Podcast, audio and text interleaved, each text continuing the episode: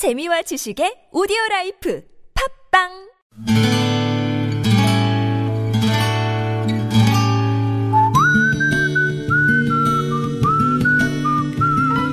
여러분 기억 속에서 여전히 반짝거리는 한 사람, 그 사람과의 추억을 떠올려 보는 시간, 당신이라는 참 좋은 사람.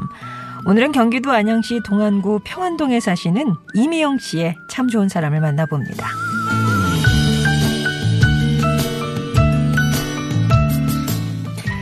흔히 인생을 길에다 비유해 인생길이란 말을 씁니다.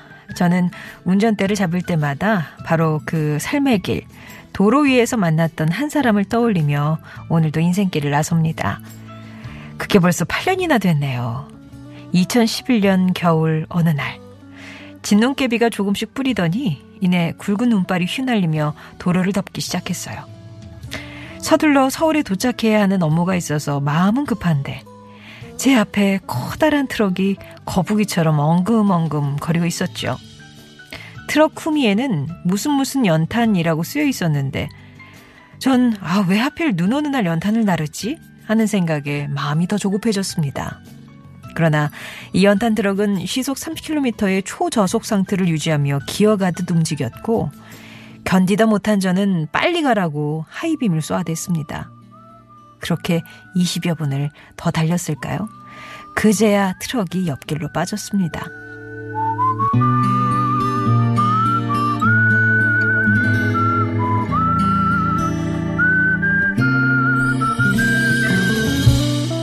저는 답답했던 마음에 보상이라도 하듯 싱 달려나갔습니다. 하지만 거기까지 5분도 채, 5분도 채 못 가서 갑자기 차가 눈길이 미끄러져 국도변 도랑으로 앞바퀴가 빠져버리고 말았죠.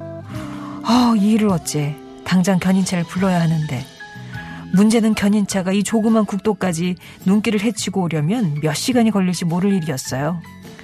눈앞이 캄캄했습니다. 발만 동동 구르다가 뭐라도 해야겠다는 생각에 막 보험회사에 전화를 하려는 순간 웬 트럭이 비상등을 켜며 제 차 쪽으로 붙는 게 아니겠어요? 자세히 보니 그 차는 잠시 전 속도를 못 내 제가 짜증을 냈던 연탄 배달 트럭이었습니다. 그날 트럭 짐칸에서 쇠사슬을 꺼내 트럭과 제 차를 묶고는 자 차를 빼낼 테니 핸들을 길 쪽으로 돌려놔요 라고 말씀하셨던 이름 모를 연탄 배달 트럭 아저씨 저는 당신이라는 참 좋은 사람 덕분에 나만 아는 이기주의자, 나만 옳다고 생각하는 나쁜 편견이 내 속에 또아리를 틀고 있었다는 걸 뼈저리게 깨달았네요.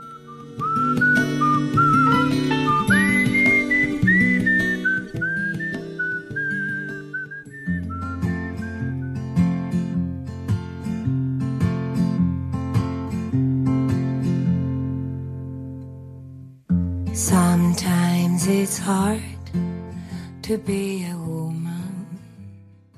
카를라 브루니의 목소리 들어본 Stand by Your Man이었습니다. 당신이라는 참 좋은 사람 오늘은 안양에 사시는 이미영 씨 사연을 소개해드렸어요.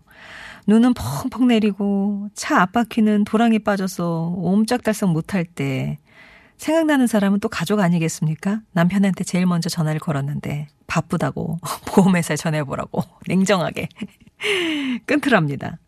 그래가지고 보험회사에 막 전화를 걸던 찰나에 구세주가 등장을 했으니 근데 하필이면 또 계속 뒤를 쫓으며 짜증을 퍼부었던 그 트럭 기사님이셔서 그야말로 당혹스럽고 미안하고 또 고맙고 이 복잡한 감정에 몸둘 바를 모르게 모르시겠더라고요.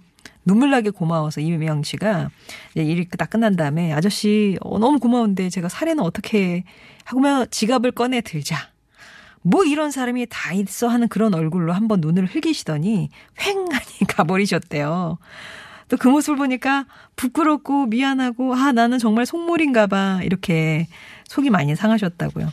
아저씨 덕분에 서울로 가는 내내 스스로를 엄청 반성하게 되셨고 또 문득 떠오르는 시 한 편이 있었답니다. 바로 안도현 시인의 너에게 묻는다라는 그 유명한 연탄시 있잖아요.